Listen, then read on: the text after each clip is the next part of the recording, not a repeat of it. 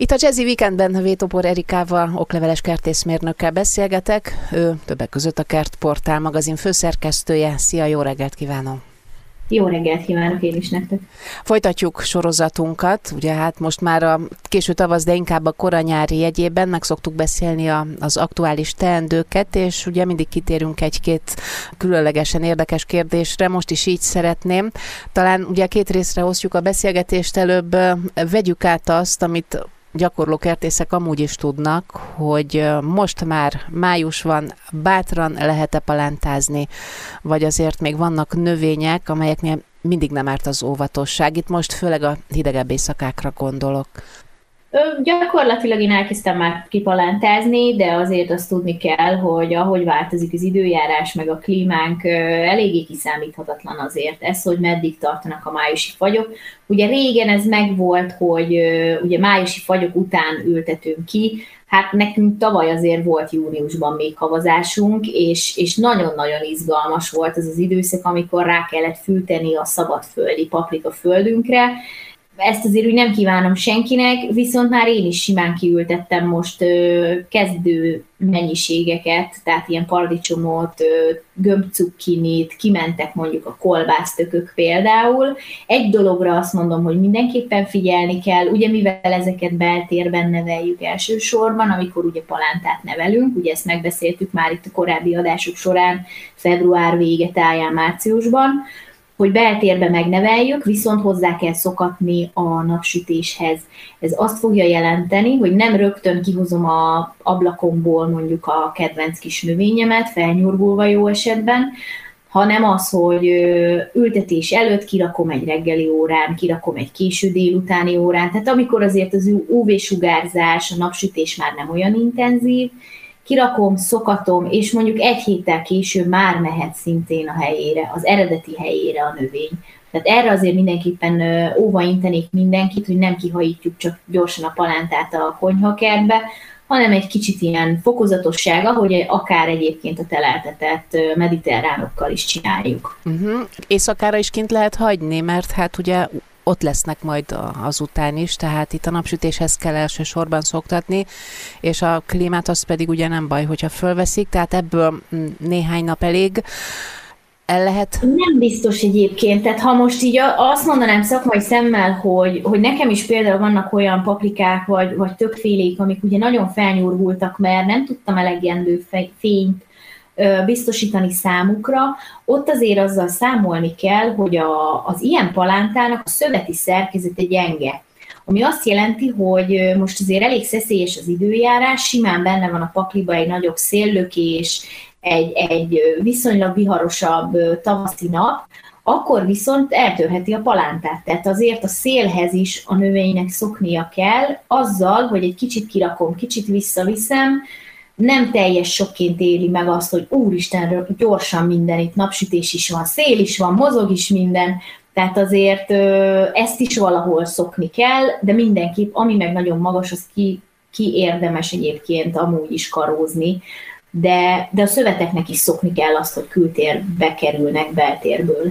Igen, hát erre érdemes gondolni, ugye most már körülbelül 2-3 hete azért éjszakánként is viszonylag enyhék az értékek, és hát ezek a záporok hol jönnek, hol nem, gondolom, ahol nem, ott viszont nagyon szigorú szabály, hogy a kiültetett palántát aztán locsolni kell, sőt, hát nem is biztos, hogy jót tesz neki egy kiadó zivatar egyből a nyakába, de hát ezt meg mondjuk nem mi befolyásoljuk.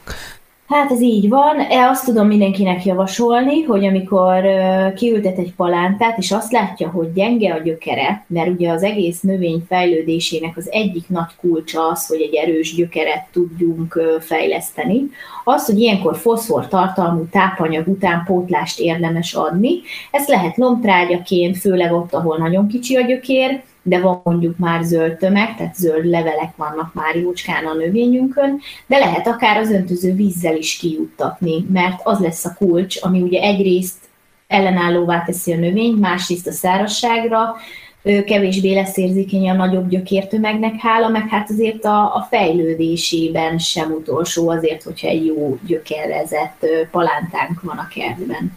Ezeket akkor most már ültetjük, és hát nagyon várni se kell, mert elkésni is gondolom el lehet ezekkel a munkákkal, és akkor térjünk át a krumplira.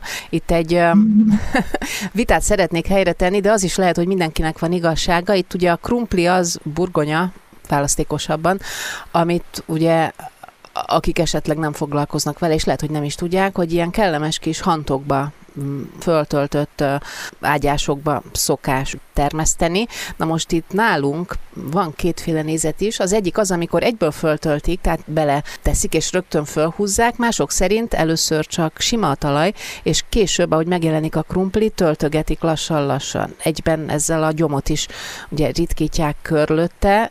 Én erről az utóbbi módszerről még korábban, megmondom őszintén, nem is hallottam, de lehet, hogy mind a kettő jó. Ugye üzemi szinten ezt bakhátas rendszernek hívják, tehát amiről te beszélsz. Milyen rendszernek? Bakhát. Tehát amikor fölhúzok egy ilyen hosszú szakaszt földkupacokkal gyakorlatilag, azt ugye egy bakhátas rendszer az egész.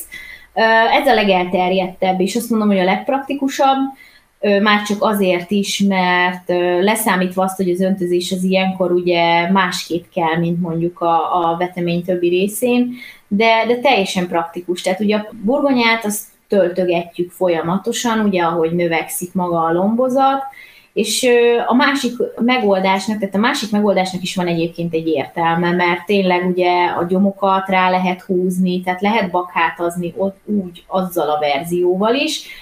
Én azért inkább a rendes bakhátas verziót szoktam mondani, meg használni, bár megmondom őszintén, nekünk nagyjából 2 éve nincsen burgonyánk, mert nagyon rossz egyébként a kihozatala, tehát amikor valaki mondja, hogy milyen drága a krumpli, hát nem véletlen, mert bár vannak biomegoldások, például teszem fel burgonya bogár ellen, hogy ugye beleszórja az ember a hamut, arra teszi rá a krumplit, úgy kerül rá ugye a föld, azért ez nem védi meg a krumplit mindenképpen, mert elképesztő mennyiségű krumplibogár telepek alakulnak ki pillanatok alatt. Egyébként már a friss krumpli leveleken is, tehát egy pár darab levél is olyan tempóval oda vonza őket, hogy az ember csak nem győzi gyűjtögetni. Hát igen, erre rá is akartam térni, hogy akkor van-e, tudsz-e olyan megoldást, de ezek szerint, ha tudnál, akkor lenne burgonyátok, és 2 éve nincs, úgyhogy ki is lehet következtetni a választ. Burgonyabogár ellen, különben kíváncsian várom a javaslataidat, de előbb hallgassunk zenét itt a Jazzy Weekendben.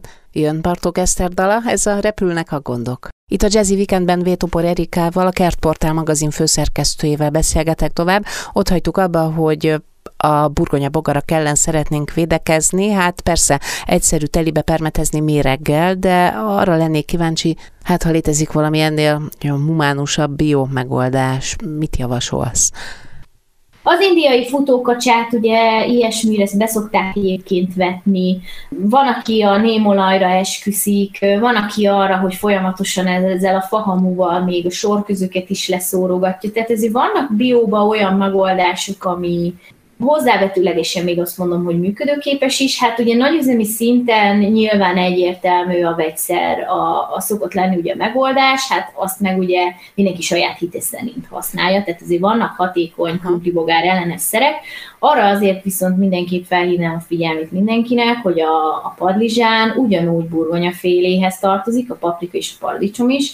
Tehát hogyha egy olyan kertet akarunk, amiben van krumplink, van padlizsánunk is, akkor azért tényleg föl kell kötni a nadrágot a burgonyabogár ellen. Mert hogy a mindenféle hiedelemmel ellentétben a krumplibogár nem csak a krumplit szereti, hanem sok minden mást is. Így van, így van. Oké. Még mindig az aktualitásoknál tartunk, hát nyilván nem a karácsonyfáról fogunk most május kellős közepén beszélgetni. Azt mondod, hogy magvetés, miféle magokat lehet mostanában elszórni? Aki télen elvetett egyébként salátát, annak nagyjából mostanság kezdenek el fejesedni a saláták, illetve hát ugye nagy mennyiségbe kelnek már ilyenkor a borsók, lehet nagyjából az összes fűszernövényt indítani. Pont ezen a héten, meg az előző héten álltam én is neki a zsázsa ültetésnek, koriandernek, kakukfüveknek. Tehát bőven most már például egy bazsalikomot is simán szabad földbe ilyenkor el lehet vetni. Azért, hogyha azt mondja az időjárás jelentés, hogy jön egy fagy, akkor azért ezeket még fátyolfóliázzuk. mert az valamelyest meg tudja védeni, de nyugodtan elindítható az összes fűszernövény, illetve azok a növények, amiket már másodveteménybe gondolkodok, ami azt jelenti, hogy ha már szüreteléshez közeli állapotú mondjuk a dukhagymám, akkor ilyenkor én már elrakom mondjuk a következő kör dukhagymát is elduggatom közé.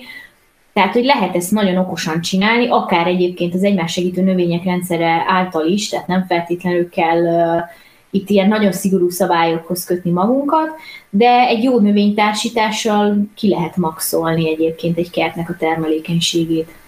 A növénytársításról majd mindjárt konfliktusban álló növényekre is rá szeretnék kérdezni. A bazsalikomról viszont eszembe jutott, ami az előző témához kapcsolódik, hogy azt hallottam, hogy esetleg, ha bazsalikomot vetünk a burgonyaágyások közé, hogy még azt talán. De hát lehet, hogy ez is egy ilyen népi bölcsesség, azt át ki lehet próbálni. Végül is mit veszítünk vele, mert hogy a bazsalikom illatát vagy kipárolgását nem kedvelik ezek a kártevők. De egyébként van veneráció, tehát az egész egymás segítő növények rendszere erre épül, hogy ugye azért azt tudjuk, hogy a rovarok nem feltétlenül csak a színek alapján tájékozódnak, mert ugye tudjuk jól, hogy azért tudja mondjuk, hogy gyümölcsösből elvonzani a méheket mondjuk egy telibe virágzó recceültetvényben gyönyörű egybefüggő sárga, ugyanígy veszélyes a gyümölcsösöknek például a facélia, amikor bevirágzik gyönyörű lilán, mert elvonza onnan a méheket. Viszont a méhek az illatokkal is tudnak kommunikálni, és minden rovar tud kommunikálni szinte az illatokkal, és ez az egyik ilyen kémiai oka annak, hogy működőképes tud lenni az egymás segítő növények rendszere, az illóolajos növényvédelem, és minden ilyen látszólag ilyen városi legendának tűnő rendszer, ezek mind működnek a gyakorlatban. Ez egy gyönyörű szép tudományág, ugye egyszerűen csak a kertészkedésről beszélgetünk, és mégis mennyi minden van benne. Ugye egymás segítő növények, és erről ugranék át arra a témakörre, mostanában ez is gyakori beszédtéma, hogy na akkor most karfiol mellé brokkolit nem szabad ültetni, uborka mellé cukkinit, vagy a tök, meg a patiszont, mert hogy azok majd összekereszteződnek, és akkor majd úristen mi lesz? Na hát mi lesz akkor?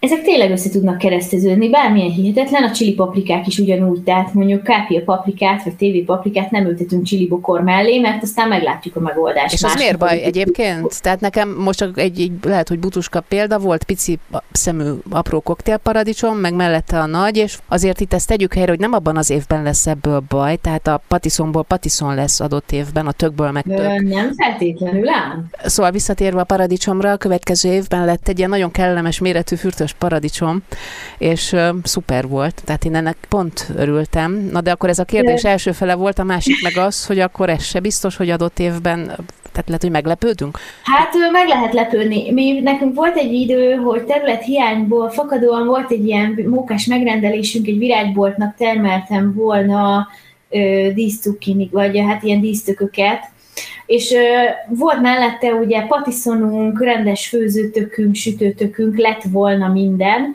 A végén gyakorlatilag, amikor ott álltunk, hogy betakarítási idő, mint egy Jurassic Park, úgy képzeld el az egészet, mert voltak dísztök formájú cukkinik sárga béllel, meg mindenféle bizarr kombinációk. Gyakorlatilag több 100 kiló termény ment úgy a mangalicáknak, hát ők nagyon boldogok voltak, mi kevésbé, de ugyanez egyébként a csilipaprikák kontra csemegepaprikák esetében is előfordul, hogyha ugyanaz a növénycsaládból kerülnek egymás mellé, vagy egymáshoz közel, hogy a rovarok át tudják porozni, akkor simán előfordulhat egyébként csípős verzió a csemegefronton. Tehát, hogy ezek azért részben jók egy hobbikertés szinten, hogy egy koktél meg egy főző paradicsom barátságából egy egészen finom reggelizési minőségű, mondjuk egyszerű paradicsom lesz, de amikor arról van szó, hogy nekem mondjuk produkálnom kell egy nagy dobosi sütőtököt, és dísztök lesz belőle, ízvilágra, de közben külalakra ilyen varacskos disznóra hasonlít, és hosszúkás cukini forma lesz, na az nem olyan vicces. Elnézést, röhögök. Egyébként mi is nevettünk az első pár 100 kilónál, utána már azért úgy kevés. Akkor bizarr dolgok ezek. Vétek Pór Erika van itt a Jazzy Weekendben. Még mindig folytatjuk a beszélgetést, nem sokára visszatérünk, tartsanak velünk. Vétek Pór Erika okleveles kertészmérnökkel beszélgetek itt a Jazzy Weekendben, mindenféle különös növénykeresztezésekkel szórakoztatuk magunkat nemrég, de akkor ugye a tanulság az, hogy ilyen tényleg megtörténhet, és nem mindegy, hogy mi mellé ültetünk. Tehát azért tudnak itt olyan meglepetések lenni, hogy az tényleg a disznóknak való. Tehát a növények nagyon mókásan át tudnak kereszteződni, viszont ugyanúgy probléma az, amikor mondjuk a gyümölcsök esetében hiányzik egy porzó fajta, és mert ugye a gyümölcsöknél úgy van, hogy mindennek szinte megvan a porzó fajtája, vagy hát igazából a legtöbb fajtának, főleg itt a moderneknél. Nekünk is van olyan mandulánk, ami évek óta nem terem, mert az eredeti tulajdonos senki nem tudta megmondani, hogy milyen fajta, így meg nem tudunk hozzá porzó fajtát venni, úgyhogy van egy teljesen meddő mandulafánk, ami gyönyörűen virágzik, de semmire nem való.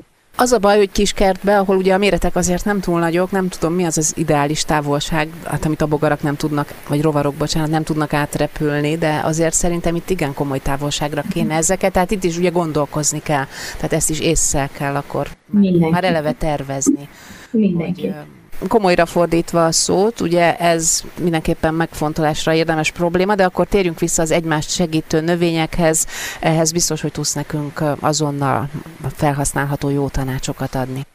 Ha most magas egyesben gondolkodunk, nekem egy ilyen kedvenc kombinációm szokott az lenni, hogy megnézem, hogy milyen növényeket ennék én a konyhakertembe.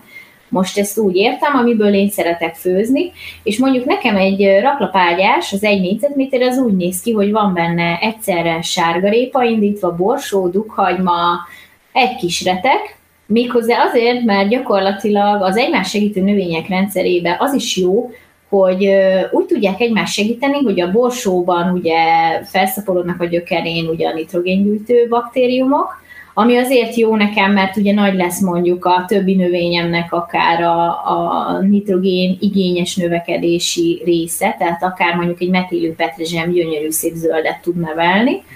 Csak annyi a trükk benne, hogy ilyenkor nem húzom ki az egész borsót, mert akkor ugye a baktériumokkal együtt ezeket a gümőkkel is kihúzom, hanem csak ollóval levágom. És akkor gyakorlatilag a répának a gyökere sem sérül, tehát tud szépen fejlődni, de vannak egyéb más kombinációk, tehát amikor azt mondom, hogy a salátámat meg akarom védeni mondjuk a csigáktól, mert az szokott lenni egy ilyen gyakori, vagy az eper ugyanígy a csigáktól, akkor nem csak feltétlenül beszórom mondjuk szalmával, hanem köré ültetek pár sarkantyúkát, köré teszek pár bársonyvirágot, tehát köznéven ugye büdöskét. Klasszikus elnevezéssel, és azt, mivel jobban szereti a csiga, hamarabb fogja megrágni mondjuk, mint a növényemet. De a paradicsom mellé ugyanígy beültetem mondjuk a bazsalikomot, tehát ez nem csak mozarellával mutat jól a tányéron, hanem az a kertben is jól mutat, csak a mozarellát ne rakjuk mellé, hanem a paradicsom, bazsalikom, ezek teljesen jó kombináció, mert a hernyók ellen egyébként egy jó dolog. De amúgy biokertbe lehet a fajta választással is nagyon sok növényvédelmet megspórolni.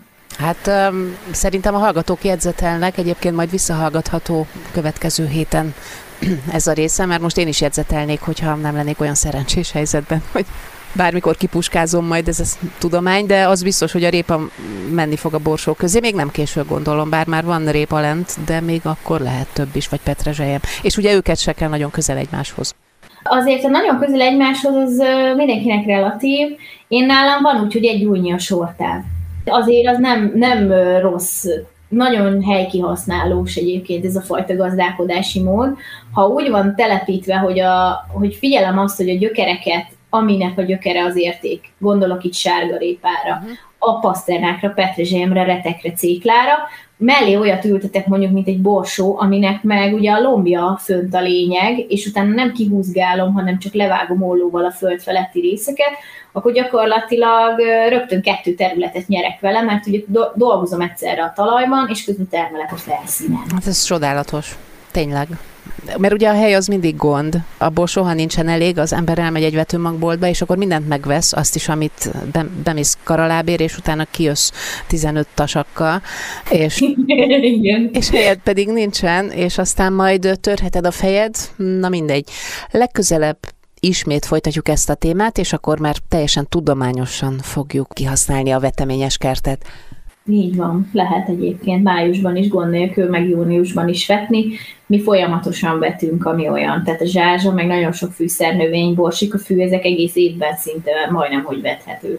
Oké, hát mára ennyi fér bele. Köszönöm szépen a beszélgetést. Itt a Jazzy Weekendben Vétek Pór Erikát, okleveles kertészmérnököt hallgattuk. Jó munkát kívánok! Jó munkát hallgatóknak is!